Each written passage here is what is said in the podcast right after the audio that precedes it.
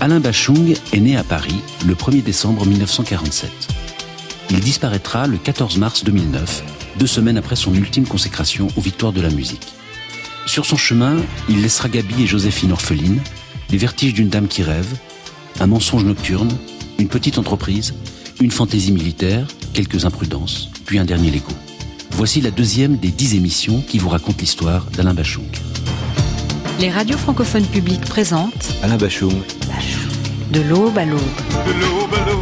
Alain Bachung, De l'aube à l'aube. Une émission de Gérard Sutter et David Golan avec aujourd'hui André Georget, compositeur, musicien. Christophe le chanteur.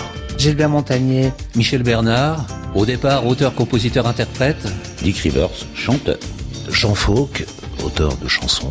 Daniel Tardieu, auteur, parolier. Jacqueline Ehrenschmidt, j'étais directrice artistique chez Barclay. Marc Bess, euh, auteur, a pu faire la biographie d'Alain Bachung de son vivant. Bachung. De l'aube à l'aube. Sur France Inter. Deuxième épisode, Bachung à la recherche de Bachung. Chapitre 1, les années 45 tours et les éditions Labrador de Francis Dreyfus. Euh, j'ai pas toujours fait du rock'n'roll. J'ai commencé en fait euh, avec des doutes terribles. Bachung. Archive Radio France. J'avais signé un contrat, il fallait enregistrer un disque. Enfin, c'était encore le stade où on foutait un mec derrière un micro et c'était terrifiant, quoi. Bon. C'est que j'ai commencé presque comme crooner. Euh, euh, je, je, je dédaigne pas les crooners, mais enfin, j'étais pas tout à fait crooner non plus. euh, Donc, euh, j'ai fait quelques trucs qui, étaient, qui me ressemblaient pas. Quand s'égrènent les secondes du temps qui poursuit sa ronde, immobile au cœur de la nuit, je m'accroche au temps qui s'enfuit. Et je pense à toi, à moi, perdu dans ce monde. Quand s'égrènent les secondes. Du temps qui poursuit sa ronde, je suis sachant que faire. À compter le temps qui se perd. Tu es loin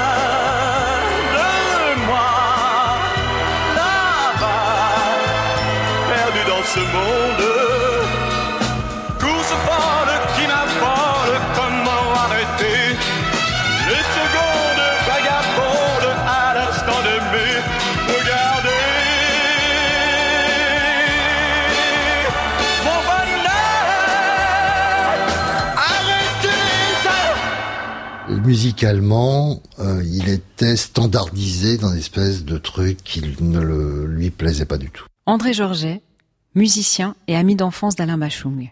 Il a toujours essayé de, de baisser le rideau sur cette période noire pour lui, dans laquelle on retrouve des, des influences dans lesquelles lui-même ne se reconnaissait pas. Mais quand j'écoute les secondes, je me dis quand même, euh, c'était pas de la merde. Même si lui ne se reconnaissait pas là-dedans, on avait quand même travaillé sur des choses euh, qui avaient de l'allure. Alors pourquoi ça ne marchait pas À part les romantiques qui a fait un petit succès quand même en, été euh, 68. Après ça, terminé. Terminé jusqu'en 80, jusqu'à Gabi en fait. Donc euh, 12 ans de galère. Sachant que le premier disque qu'il avait enregistré, c'était en 66 avec Takadirie, qui était excellent, qui était dans la tradition justement de, de la musique country rock, qui était une chanson absolument géniale.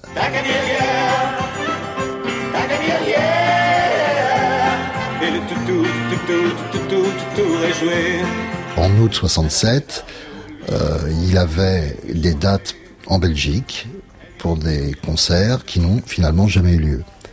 Et puis en septembre, Alain m'a plus que convaincu. Là, il m'a dit attends, tu vas pas te faire chier toute ta vie dans un bureau à faire le comptable. Donc euh, avançons, allons-y ensemble. D'autant plus que j'ai rencontré un mec super qui s'appelle Francis Dreyfus.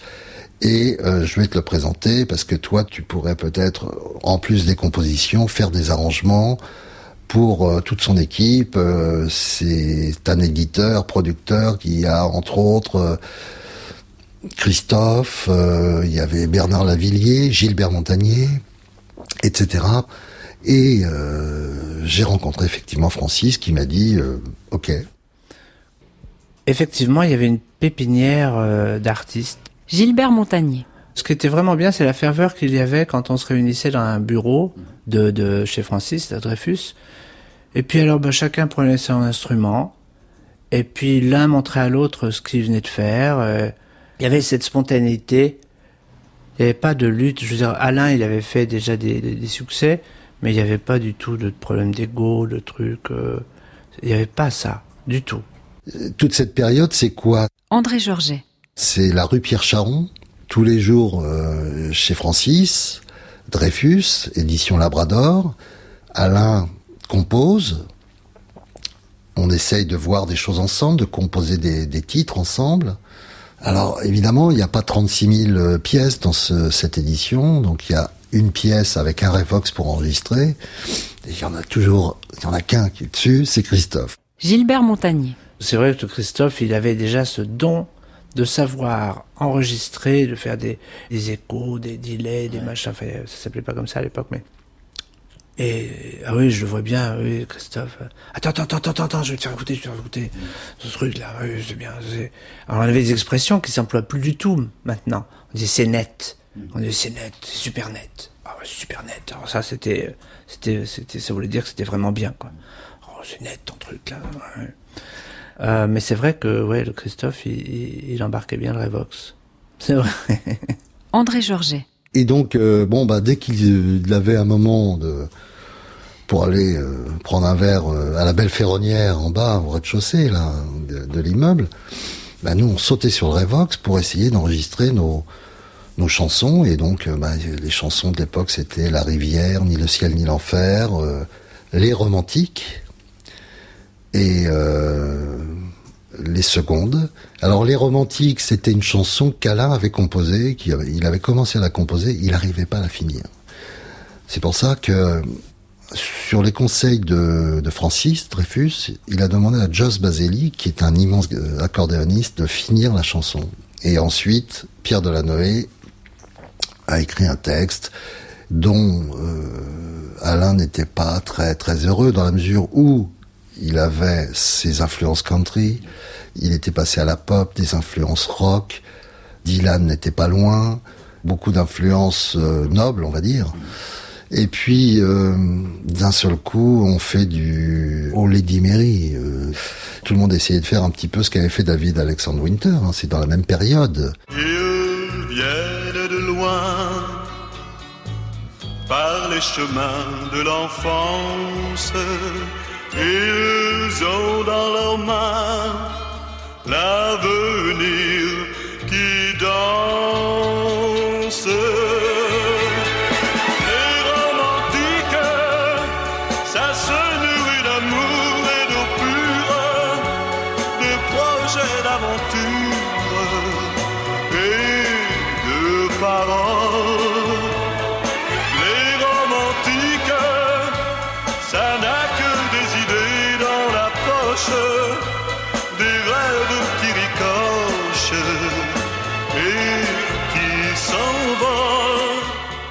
Cette époque, comment on enregistre un disque, un 45 tours euh, On a un groupe? Non, pas vraiment. À cette époque-là, vous, vous avez un, producteur qui est l'arrangeur. J'ai connu les deux situations.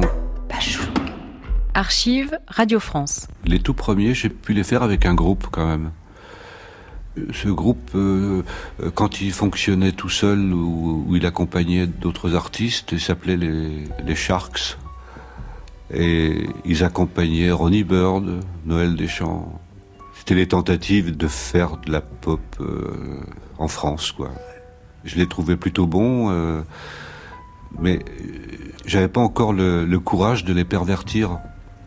Ensuite, j'en ai fait d'autres avec des arrangeurs J'étais pas trop satisfait non plus parce que même il y, avait parfois des arrangeurs qui étaient plutôt des, des bons, enfin qui ont fait des belles choses par ailleurs, comme Jean-Claude Vanier par exemple. Mais euh, il faisait son boulot et moi je faisais le mien, mais on, on ne se rencontrait pas, euh, donc c'était frustrant quoi. Euh, ils faisaient des arrangements à la chaîne, ils en faisaient quatre dans la nuit, euh, ils avaient même des nègres. C'était fou. Alors, il s'agissait d'enregistrer, d'enregistrer. Euh, on pouvait pas approfondir, on pouvait pas rendre spécifique, casser les choses. André Georget, musicien. Les disques, on, en faisait, en veux-tu, en voilà, bien sûr, installe-toi, tous les trois mois. On pouvait faire quatre titres, on enregistrait rue de la Gaîté, au studio de la Gaîté, ou au studio euh, rue Championnet. Et je pense que les producteurs, euh, avec les avances des maisons de disques de l'époque, n'avaient pas trop de soucis pour produire des disques.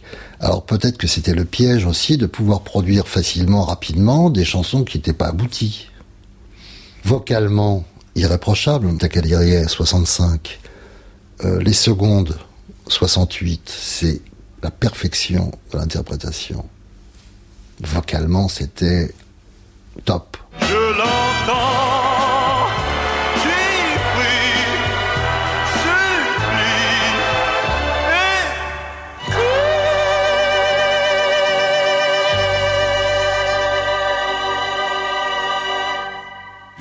En face d'un producteur éventuel qui me trouvait peut-être des qualités vocales ou je sais pas. Archive Radio Suisse Romande. C'était genre euh, chante et tais-toi, euh, donc et je, alors j'ai essayé comme comme ça ne me correspondait à rien du tout, je je pouvais difficilement être crédible, euh, ne serait-ce que par rapport à moi. Donc j'ai mis à peu près une dizaine d'années avant de sortir quelque chose de soi-même réellement euh, et non pas seulement mettre euh, euh, des mots sur une musique et puis les chanter et puis parce que j'ai trouvé ça aberrant.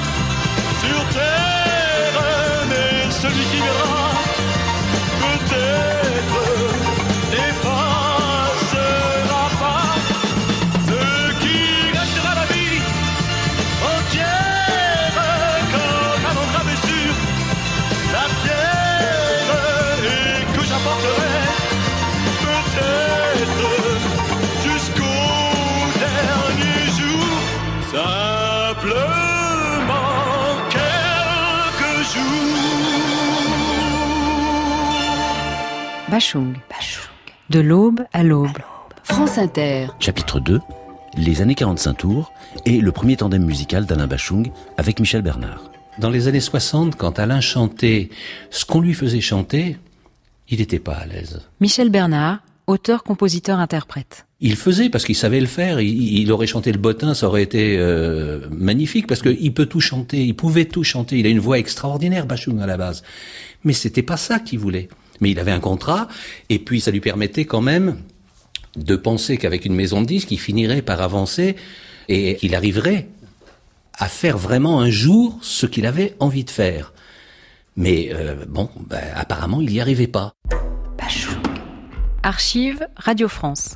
Je savais pas par quel bout prendre. Je me connaissais mal. J'aimais des tas de choses. Je savais pas comment les faire en français. Enfin, j'étais fan de tas de choses euh, qui étaient anglo-saxonnes souvent à mmh.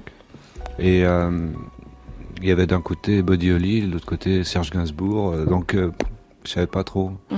Je savais pas trop s'il fallait que je sois ambitieux ou pas. On passait notre temps à faire des maquettes. Michel Bernard. Pour faire les maquettes, j'avais acheté un magnétophone stéréo, deux pistes, 1938, pour pouvoir lire les bandes de studio. Et euh, on, on se retrouvait chez moi, on branchait un micro, Alain prenait sa guitare, il était plus doué que moi à la guitare. Il faisait tourner des musiques et moi je cherchais les mots parce que les mots, il écrivait, il avait écrit des bricoles, mais c'était pas son trip. Lui, son trip, c'était vraiment la musique. Et il avait une, une, une potentialité de créer des musiques comme ça. Il prenait, et ça, ça, ça coulait de source. Et on cherchait, on cherchait. Extrait des archives personnelles de Michel Bernard datant de 1972, à l'enregistrement d'une maquette en yaourt d'Alain Bachung. Gotta move around your pain. I got the lady in my hand. Nobody else at all. Get a face. I gotta know. I got a nose, I got a hand and night by the evening pain.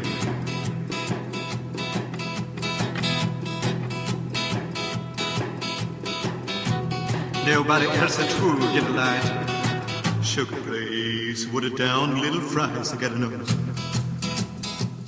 Quand je lui ai amené sur une de ses musiques un texte euh, que j'avais écrit dans, ma mouture conventionnelle, il me soulignait tout de suite les choses qui étaient trop conventionnelles en me disant ça c'est pas ça serait mieux de le dire autrement. Je, je, sais pas mais il faudrait trouver un autre phrasé que, que ça sonne phonétiquement différent. C'était la phonétique qu'il recherchait. Mais le problème c'est que par rapport aux idées que nous réunissions sur ce Revox, on montrait nos maquettes aux maisons de disques, mais les maisons de disques n'en voulaient pas.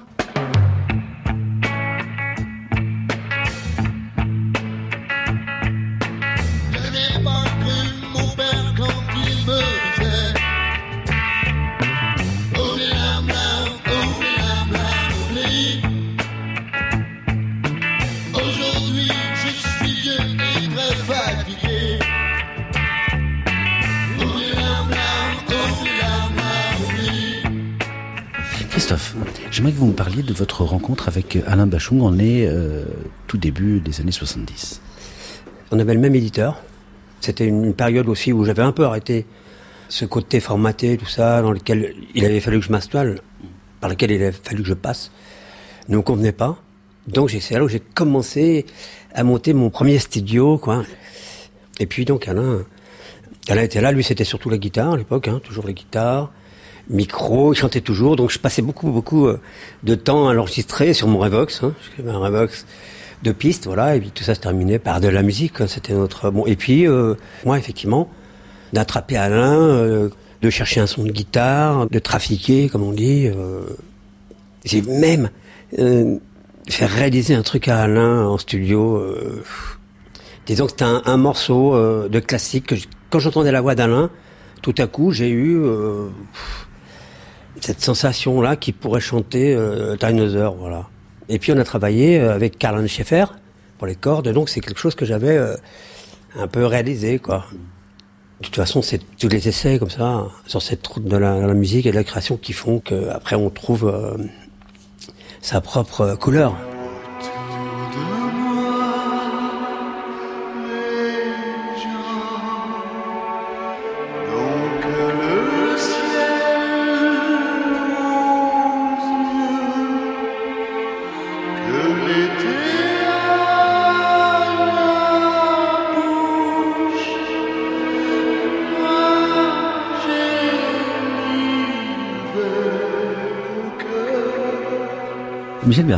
Comment était l'oiseau? Euh, C'était un oiseau rare, fermé, inquiet, joyeux. de temps en temps. Déterminé, beaucoup plus que je ne l'étais, beaucoup plus que la majorité des gens que j'ai rencontrés dans ce métier l'étaient. J'ai une petite anecdote concernant une émission de radio que nous avons fait ensemble et qui dépeint très bien le personnage qu'il était, décidé à aller jusqu'au bout de ce qu'il avait dans la tête. Gérard Klein avait une émission de radio sur France Inter. Je crois que ça s'appelait Les 400 coups. Nous sommes invités, Alain et moi, à faire cette émission en tant que chanteur. On a rendez-vous à la piscine où se passait l'enregistrement de, de, cette émission. Et il y avait toutes les maisons de disques, tous les jeunes talents des maisons de disques qui étaient réunis. Et ne sachant pas très bien ce qui allait se passer, on arrive, on nous avait dit prenez vos maillots de bain, ça se passe dans une piscine. Donc on arrive en maillot de bain, on va se baigner, et Gérard Klein réunit tout son petit monde et nous dit voilà, on va faire une course. Le premier qui arrivera, sa chanson passera à l'antenne. Alors on s'est retrouvé au bord du bassin. Moi j'ai plongé, mais j'ai nagé tranquillement, juste pour le plaisir de nager. Et Alain s'est défoncé pour arriver le premier. Et il est arrivé le premier, et sa chanson est passée à l'antenne. Et moi après, je suis sorti, je me suis habillé, je suis parti, parce que je considérais pas que mon métier c'était ça. Lui est resté. Il était déterminé. C'était quelqu'un qui, il savait où il voulait aller, il savait ce qu'il voulait, il y est arrivé. Vous qui l'avez bien connu, Michel Bernard, est-ce qu'on peut dire que dès le début, la musique, c'était beaucoup plus qu'un moyen d'expression pour euh, Alain Machon? Je, je crois que l'expression était tout pour lui plus que la musique. La musique a été le tremplin de son expression, mais de dire qu'elle a été plus que tout, je n'en suis pas persuadé. Il s'est servi de la musique pour arriver à exprimer son intériorité. Il avait besoin d'être perçu, je pense, en tant qu'être humain, par rapport à son son émotion personnelle, à son vécu personnel, par rapport à ses doutes, à ses angoisses, à ses amours déçus, à ses espérances déçues, par rapport à tout ce qui vibre à l'intérieur d'un homme qu'on a envie d'exprimer, je crois que c'est ça qui primait pour lui. C'était cette expression-là plus que l'autre. Sans ça, il aurait choisi l'autre et il serait devenu euh, David Alexandre Winter. Il a choisi une voie, quand même, 17 ans avant de rencontrer le succès. C'est donc un choix bien affirmé, comme quoi l'expression pour lui a plus d'importance que la musique. D'ailleurs, la preuve, il a commencé à s'exprimer quand il a brimé la musique. Marc Bess, biographe. Une fois que euh, les deux n'ont plus leur contrat chez Philips, les deux se remettent en, en, cheville, reconstituent une espèce de tandem pour euh, bah, essayer d'envisager un avenir. Alors Bernard plus dans le rôle du parolier et Bachung dans le rôle du compositeur. Vraiment un tandem euh, très défini pour le coup. On est resté longtemps tous les deux sans maison de disque. On se faisait jeter de partout. Il fallait bien, à un moment, pour euh, pour vivre, pour manger, pour payer le loyer, qu'on essaye de rentrer dans le système pour vendre des chansons pour essayer de faire quelques droits d'auteur, faire des galas, avoir un peu de sous qui rentrent. Et euh, on a commencé peut-être à ce moment-là à s'associer pour essayer de vendre notre salade, faire de l'argent pour continuer à, notre laboratoire secret où on essayait de faire avancer les choses par rapport à nos besoins et, surtout aux envies de Bachoum. Quand on écrivait pour les autres, on essayait de faire un tube pour gagner de l'argent, mais sous un autre nom. C'est comme ça qu'on a signé ensemble des chansons sous le nom de Hendrik Darmen, c'était la signature d'Alain, et Mike Dinner, c'était la mienne, pour faire des trucs qui correspondaient à ce qui se vendait à l'époque. Mais ça, euh, sous sa personnalité, il, il, voulait pas l'assumer. C'est pour ça qu'il a pris pas mal de pseudonymes. Alors, Mike Dinner et Hendrik Derman, c'est les Monkey Business. C'est le groupe Les Monkey Business. Ça veut tout dire, ce nom. oui, ça c'est le côté référence cinématographique, parce qu'Alain et moi étions passionnés de cinéma, mm. et Monkey Business, c'est le titre d'un film des Marx Brothers. Et c'était un pied de nez à ça. On a, on a pris comme titre de groupe soi-disant américain le Monkey Business, parce que d'abord euh, en traduction euh, au premier degré, ça veut bien dire ce que ça veut dire. Ça veut dire quoi Business, bah, travail de singe, quoi. Et puis euh, aussi le côté pognon derrière Monkey Business, il y a toujours la notion fric. Et puis voilà, c'était un, un, petit clin d'œil au cinéma que, que nous adorions.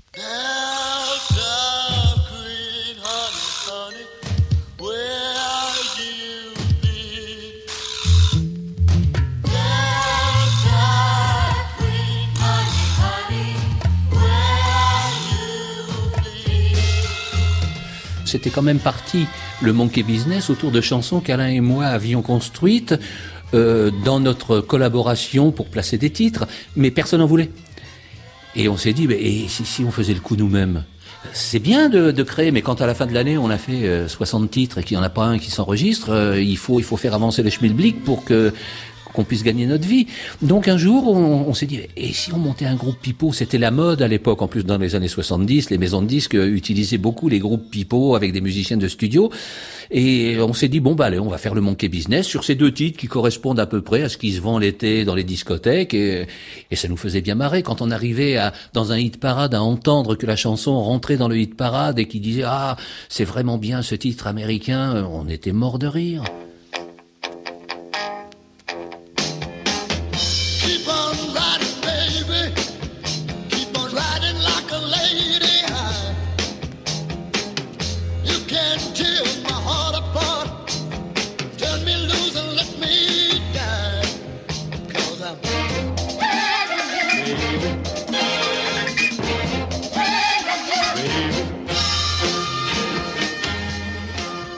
Était rejeté de partout. On n'arrivait pas à faire ce qu'on voulait, et on arrivait quand même à générer des budgets dans les maisons de disques, des gens qui enregistraient nos chansons, et on partait à l'aventure quand on partait faire un disque. Et quand on partait à l'aventure, on se marrait bien. C'était génial quand on partait euh, en, Belgique. Non seulement on faisait les séances qu'on avait envie de faire, mais en plus, on allait dans un pays où les gens sont sympas. On allait dans un pays où il y avait de la bonne bière. On était une bande de joyeux lurons qui s'entendions bien. On pouvait que rigoler. Donc on se marrait. De tous les souvenirs que j'ai partagés avec Alain, on s'est toujours marré. Toujours.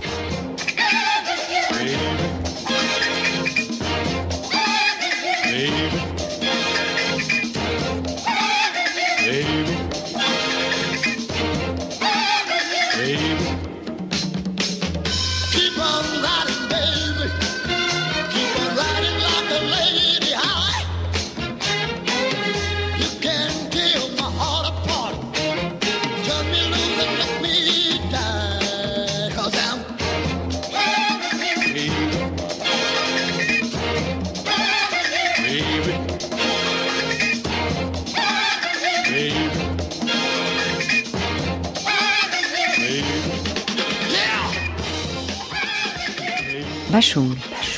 De l'aube à l'aube. France Inter. Chapitre 3. 1971, Alain Bachung devient réalisateur des disques de Dick Rivers. En fait, pendant une période, j'avais laissé tomber. Bachung. Archive Radio Suisse Romande. Je faisais de la production, je m'occupais d'autres artistes. Et en fait, euh, c'est une période assez intéressante parce que j'ai appris des choses. J'ai appris à, communiquer avec les musiciens, à, les diriger, à sortir le meilleur de, de quelqu'un aussi. Donc, euh, c'était pas du temps de perdu et en attendant qu'il y ait une espèce de créneau un petit peu pour moi. Marc Bess, biographe de Bachung. Quand euh, Michel Bernard est pressenti pour devenir directeur artistique d'un nouveau label qui est en train de se monter qui s'appelle Butterfly, il euh, invite Bachung à partager la direction artistique et les deux se retrouvent directeurs artistiques du label. Et donc, euh, on peut dire que là, Michel Bernard a vraiment permis à Bachung de travailler la musique dans des conditions euh, libres déjà et surtout un peu rêvées puisque ayant un label, de l'argent pour faire de la musique et des moyens pour l'enregistrer, Bachung a pu remettre en route la machine à fantasmes.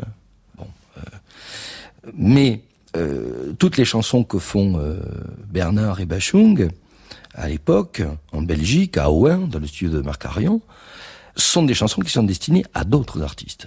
Elles ne sont pas destinées à, Alain Bachung lui-même. Bien sûr, ensemble, ils font des chansons que Bachung compte bien enregistrer pour lui-même. Mais il y a une nécessité économique. On est directeur artistique de maison de disques, il faut créer de la matière qui va pouvoir être chantée par Claude François ou par euh, Alain Sirgui ou par euh, des gens qui sont preneurs de ce genre de matériel et euh, qui vont interpréter ces chansons-là. Alors, euh, évidemment, c'est une époque où euh, Bachung et Bernard ont placé plus de titres que Bachung n'en a interprété pour lui-même. Plein de chanteurs ont chanté du Bachung-Bernard pendant deux ou trois ans, et le plus connu étant Dick Rivers.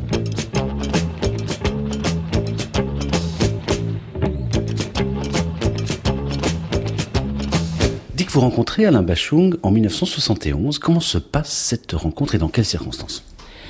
Alors Alain, à cette époque-là, travaillait pour une maison d'édition. Et comme on se connaissait euh, de vue depuis très très longtemps, on avait beaucoup de, points communs au niveau de nos goûts musicaux, etc. Et tous les gens de ma génération, on était dans une période où on était, euh, disons, entre 68 et 71. C'était la grande époque en France des Mike Brand, des Chardin et Stone, et donc tout ce qui était associé au rock and roll pur et dur était euh, considéré comme des has-beens. C'est l'époque où on a tout essayé, l'époque où où Mitchell a chanté S'il n'en reste qu'un, etc. Et c'est à l'époque où j'ai décidé euh, de me faire plaisir en disant ben voilà, euh, je rentrais d'une tournée au, Canada et j'avais un groupe qui s'appelait Labyrinthe et euh, avec qui on s'entendait très bien et je suis parti à Toulouse enregistrer un album qui allait s'appeler Dick and Roll où je me suis fait plaisir, j'ai fait tout ce que je n'avais pas pu faire dans, à mes débuts, c'est-à-dire chanter des classiques de rock and roll en anglais. Et on a plié l'album en trois jours.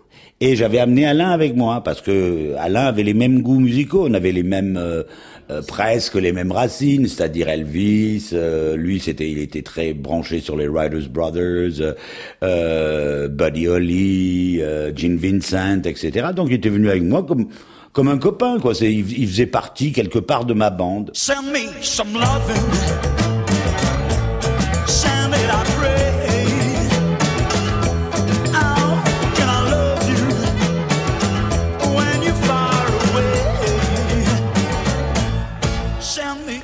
En fait, je me suis occupé de ces enregistrements à un moment donné. Je faisais le producteur. Archive Radio France. Et c'était mes premières expériences en studio. Euh, euh, j'étais assez gamin, j'avais 22, 23 ans. Je me retrouvais devant un orchestre. C'était parfois des, des musiciens de l'opéra. Donc c'était pas des mauvais au départ. Mais je crois qu'ils avaient un mépris terrible pour euh, tout ce qui n'était pas du classique. Et même, ils devaient traîner des pieds, même à l'opéra, je crois. Moi, je pensais rencontrer des gens passionnés, euh, des, fous. Euh, et là, je voyais des types. Ils m'ont fait un plan un jour, j'ai failli les tuer. Il y avait des séances de 3 heures. Alors donc, admettons, ça démarre à 9 heures du matin et ça se termine à midi. Il y avait plusieurs chansons à enregistrer, faire des cordes. Il y avait 25 musiciens à peu près. Et on devait faire une dernière prise à, à midi moins 3 quelque chose comme ça, donc le temps de la chanson. Et j'écoute et j'entends des sons bizarres, enfin c'était faux, enfin il y avait des choses qui sonnaient faux, quoi. J'ai découvert par la suite, il y avait deux, trois violonistes qui s'étaient légèrement désaccordés. Pourquoi? Pour pouvoir euh, bénéficier d'une autre séance de trois heures. Ça, c'est une catastrophe. Ça a été. J'étais gamin. Après, on, on me dit, mais t'es devenu rebelle, eh ben, par exemple, c'est pour ce genre de choses. J'avais envie de tuer. Je voyais des types parfois écouter le match au transistor pendant l'enregistrement. C'était effarant. Où ils avaient un, le pianiste avait un polar sur le truc. Il lisait son polar et quand c'était rouge, euh, il jouait. Et c'était pas mauvais. Ça, c'était mes premières expériences de studio.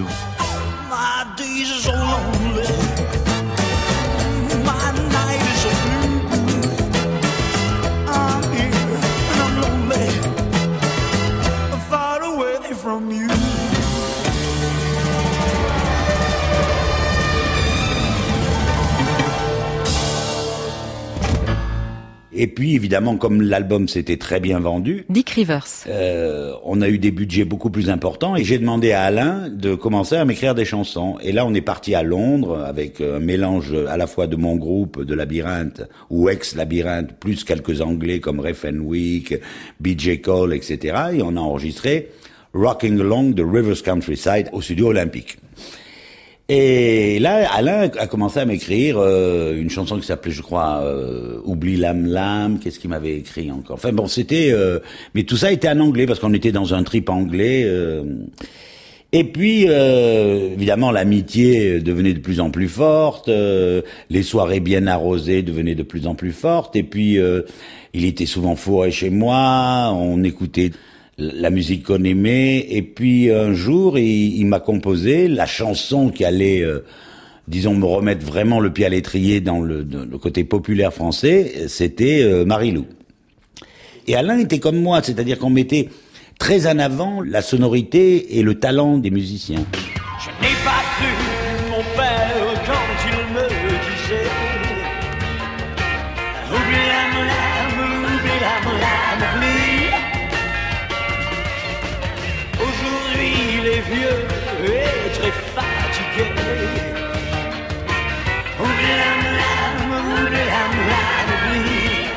qui est très clair, c'est que quand il travaille avec Dick Rivers, euh, il voit aussi autre chose que la France. Marc Bess, biographe. Là, il y a aussi quelque chose qui a commencé à naître dans l'esprit de Bachung, c'est que euh, en France, on ne sait pas travailler. Des papis de 70 ans qui arrivent euh, pour faire des parties de cuivre ou pour faire des parties de cordes, on capsule la chose en en trois heures, là où les Français en mettent 24. Là, je pense qu'il est passé de l'autre côté de la console avec Dick Rivers, en faisant ce travail de réalisateur musical. Et c'est là où il a peaufiné euh, vraiment toute sa connaissance des arcanes du son, de la production. Ce qui a complété sa vision globale de la musique. C'est-à-dire qu'à partir de ce moment-là, Bachung sait faire de la musique, c'est la composer, c'est l'adapter pour d'autres. Mais en plus, de l'autre côté de la console, il sait exactement quel tour lui donner. Moi, je l'appelais Pifou. Pifou parce qu'il avait, euh, à, l'époque où je l'ai connu, il avait euh, un appendice nasal euh, bien marqué. Puis moi, je l'ai connu à une époque où il ressemblait, mais comme une goutte d'eau à, Cat Stevens. Il avait, quand il me suivait, tout ça, il avait souvent une barbe, etc. On aurait dit Cat Stevens. Donc le nez ressortait, je l'appelais Pifou. Et lui m'appelait le roi. Parce que roi, c'était, c'était genre le roi du rock and roll, c'est-à-dire c'était humoristique. Voilà. Bon. Et par hasard, j'ai revu Mary Lou. Et je peux vous dire, ça m'a fichu un coup. Qu'elle était belle. Mon Dieu, qu'elle était belle. Oh oui, je l'ai invitée dans notre vieux bistrot. Elle m'a entraîné au drugstore, boire un pot, je me rappelle. Combien j'étais fou d'elle.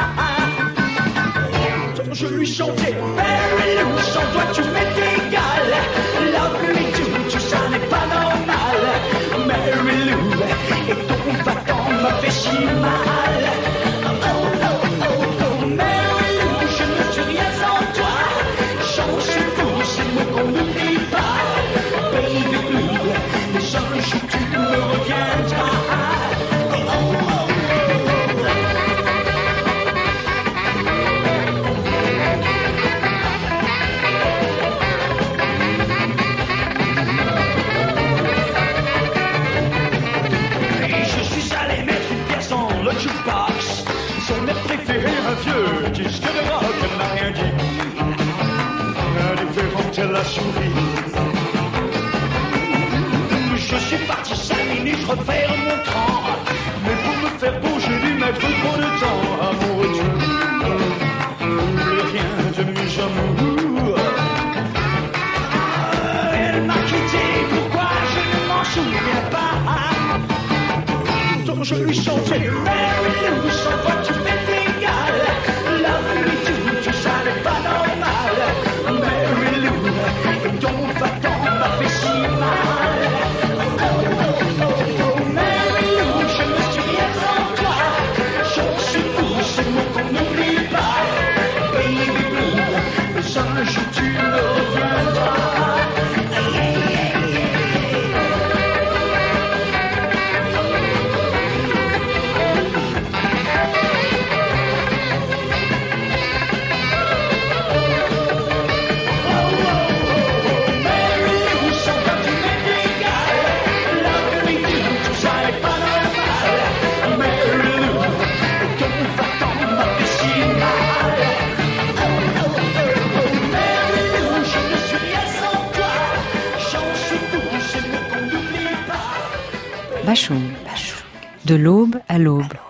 Inter. Aujourd'hui, Bachung à la recherche de Bachung.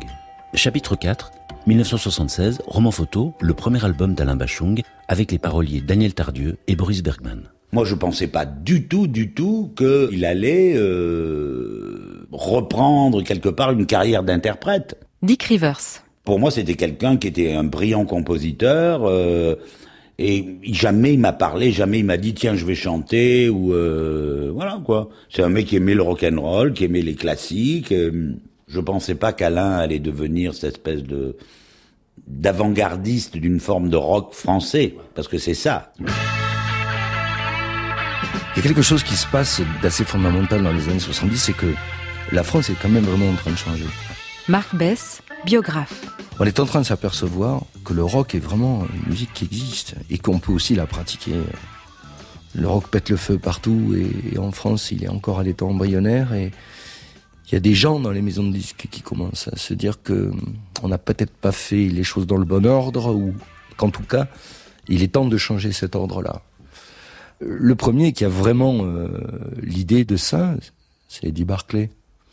Il avait du pif il décide de créer une structure dédiée à la découverte de nouveaux talents, une structure expérimentale qui s'appelle Egg Records, et il la confie à Jacqueline Ehrenschmidt, euh, qui est euh, la directrice artistique du label et qui est une personne extrêmement euh, reconnue, on va dire, dans l'industrie du disque de l'époque.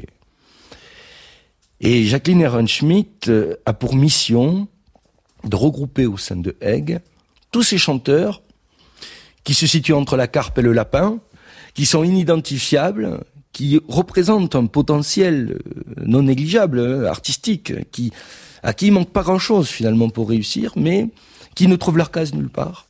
Jacqueline Ehrenschmidt. Un jour, un monsieur super d'ailleurs, c'était un garçon, un anglais, qui est venu me voir, dont le nom est euh, Andy Scott. Il démarrait une carrière d'ingénieur du son et m'a fait écouter euh, la maquette que me proposait Alain Bachung. C'était de la country, j'étais pas très branchée country, moi j'étais déjà Tamla Mountain, euh, tout ça.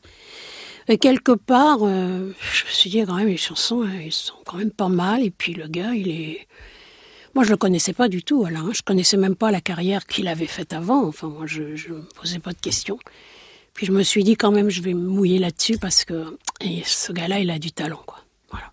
Quand j'ai fait écouter les maquettes dire que le vice-président m'a dit euh, Jacqueline, je te préviens, tu joues ton crédit, tu joues ta situation sur cet album, sur ce que tu veux faire avec ce gars. Moi, j'y crois pas. Et le mec nous convoque, Léo Missir, il nous convoque à Neuilly, là où était Barclay, Alain et moi à une heure d'intervalle. Jean Fauque, ami d'Alain Bachung.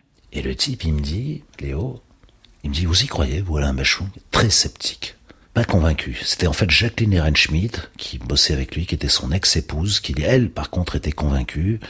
Et souvent, elle avait bon pif, elle avait amené Renault et tout. Euh. Et Alain va le rendez-vous, et moi j'attends une heure, et puis Alain, il descend, et là je me souviendrai toujours, euh, très troublé, intimidé, je dis alors Alain, puis euh, il a du mal à répondre, parce que la loserie, toujours, en plus, l'habitude de la malédiction, et d'émettre des trucs qui merdent, il a pas l'air de croire une bonne nouvelle. Et au lieu de me dire super, génial, il me dit écoute, je crois que c'est bon. Je lui dis, tu déconnes. Il dit, c'est bon, c'est bon. Il me dit, sûr, ouais, tiens, attends, je crois que, ouais, ouais, je crois qu'il va me préparer un contrat, en tout cas. Je dis, t'as parlé de contrat? Ouais, il m'a parlé de contrat. Il m'a même cité le label Egg, qui est le label euh, branchouille de chez Barclay. Euh, j'ai dit, bah attends, voilà, bah c'est bon, alors. Allez, ça s'arrose. Putain, ce soir-là, l'apéro, il a, il a valdingué. Jacqueline Ehrenschmidt. Et donc on m'a donné à l'époque, c'était euh, le disque marchait très très bien, hein. c'était formidable. Hein. Il y avait de l'argent, il y avait tout ce qu'il fallait. Mais bon, moi on m'avait donné vraiment un petit budget pour faire un grand grand grand album, quoi, avec un monsieur qui en demandait beaucoup. Bah, je suis rentrée en studio, puis j'ai pris des gars euh, un peu partout et on a commencé à construire cet album. Et plus ça allait, plus je trouvais ça super.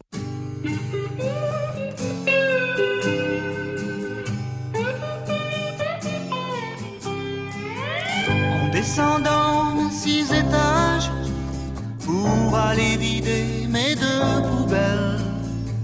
Je pense à mes années qui filent et je pense aussi à elle. Je gamberge sur ma cage à la fin, je gamberge surtout, ça me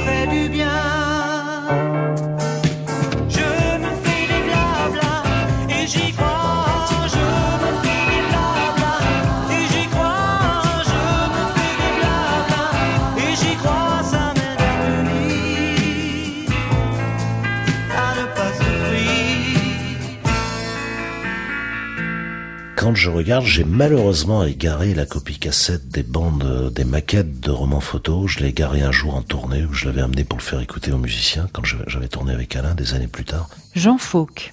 C'est très proche en fait. En fait, euh, l'esprit est là. On peut pas dire que les chansons ont euh, vraiment dérivé dans les compos par rapport à ces maquettes. Où il chantait aussi d'une voix assez nette, euh, propre, cette espèce de côté un peu folk qu'il rattachait effectivement à la tradition d'un Neil ou de gens comme ça, euh, avec des fois des harmonies vocales, des doublages dans les chœurs.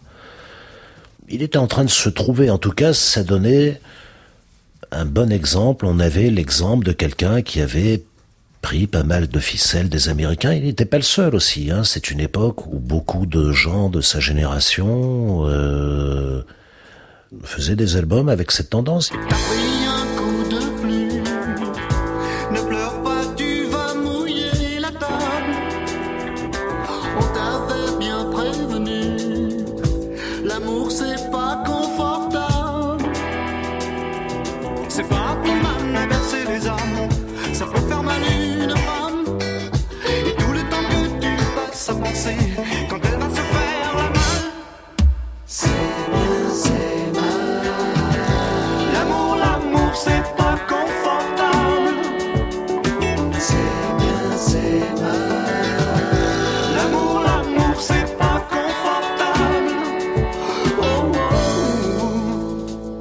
Photo sort et c'est un album qui est franchement pas comme les autres à cette époque-là. Comment est-ce qu'il est reçu? Ça a super bien fonctionné, on était tous heureux quoi. Jacqueline Ehrenschmidt, directrice artistique du label Egg. La promotion, tout le monde, euh, on était heureux, qu'on pensait que ça allait... Comme je vous ai dit au départ, je croyais dans sa carrière, dans son avenir, dans sa voix, dans ce qu'il apportait, dans ses, sons, ses idées de sons. Mais je pense que ça a été mitigé parce que les gens n'étaient pas prêts à écouter ce genre de, musique. Hein. Parce que même au Canada, à un moment, ils ont voulu sortir l'album, je ne sais plus quelle maison de quel label, et ça s'est pas fait, quoi. Et ça, ça, il est télé, il a fait des télés. D'ailleurs, c'est mon mari qui lui prêtait des vestes. Je me souviens d'ailleurs sur la pochette, je crois qu'il a une veste jaune ou je sais pas quoi. Il prêtait ses vestes à Alain pour faire ses télés. Sa coiffure, c'est moi qui lui ai trouvé son éternelle coiffure avec ses bouclettes euh, devant. Il avait tout, quoi. Il avait le physique, euh, mais c'était la voix, les, mais les chansons, ça n'a pas fonctionné. Je ne peux pas dire que, ouais, ça c'est comme ça, c'est comme ça, mais moi j'y étais pour rien. Daniel Tardieu, parolier. Il y avait un, un défi ensemble de faire des choses dont il n'est pas honte et qu'il revendique. Alors on a plus ou moins réussi. Il y a des choses que bon, il a, il a plutôt renié après ce premier travail, mais il y avait cette idée, si vous voulez, de marquer un peu du rock qui soit pas euh, du Rivers, du Hallyday, du et qui soit un petit peu plus près de ce qu'on écoutait euh, à ce moment-là, quoi.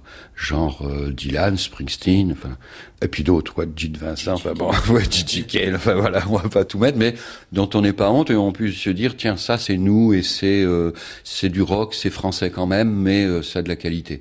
Bon, on a cherché ça, on y est parvenu, bon, plus ou moins, quoi, disons. Archive Radio France. Roman photo, c'était une, première esquisse un petit peu de. J'étais content d'avoir fait un album. C'était quand même important, ça. C'était pour m'exprimer sur une longueur un peu. J'avais réussi à pouvoir m'exprimer sur autre chose que un petit 45 tours où il, euh, soit on faisait un tube, soit ça passait à la trappe.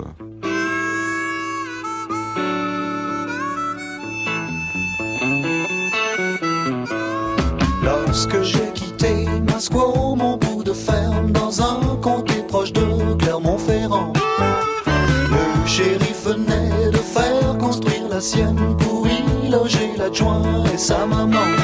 Sing along, Bob. Sing, sing along, c'est mon man. J'suis cowboy à Paname, mais c'est la faute à Dylan. De l'opéra, un flic du genre texan m'a dit tout en essuyant ses balles. Mon gars, tu n'es pas d'ici, reprends ta selle, sinon je te fous, fils ça, en cabane, c'est mon long bob. Sing, sing along, c'est mon man. J'suis cowboy à Paname, mais c'est la faute à Dylan.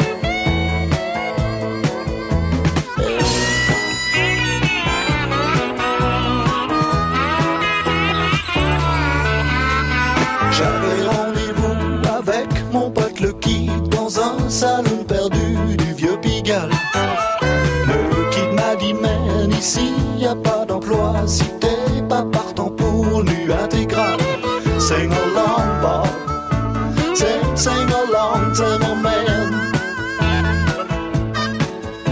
J'suis cowboy à Paname, mais c'est la faute à Dylan. J'ai traîné mes boots des Rios de Barbès jusqu'au noir de Longchamp. Ma vie portier dans un hôtel pour hommes blancs. Sing along, Bob. Sing, sing along, c'est mon man. Je suis cowboy à Paname, mais c'est la faute à Dylan. sing along, Bob. Sing, sing along, c'est mon cowboy à Paname, mais c'est la faute à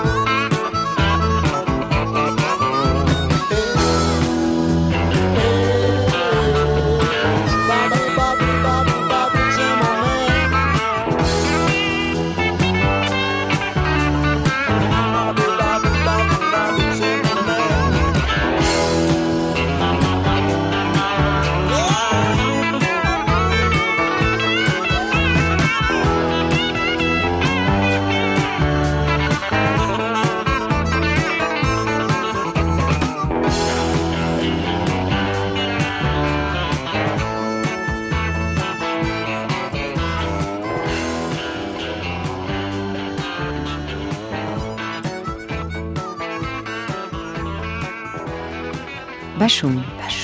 De l'aube à l'aube. Une émission de Gérard Sutter et David Golan. Une production de la radio suisse romande pour les radios francophones publiques réalisée avec les collaborations de Joël Mottier, Mélanie Crouballion et Ralph Dallaire. Merci à Lina pour la mise à disposition des archives de Radio France.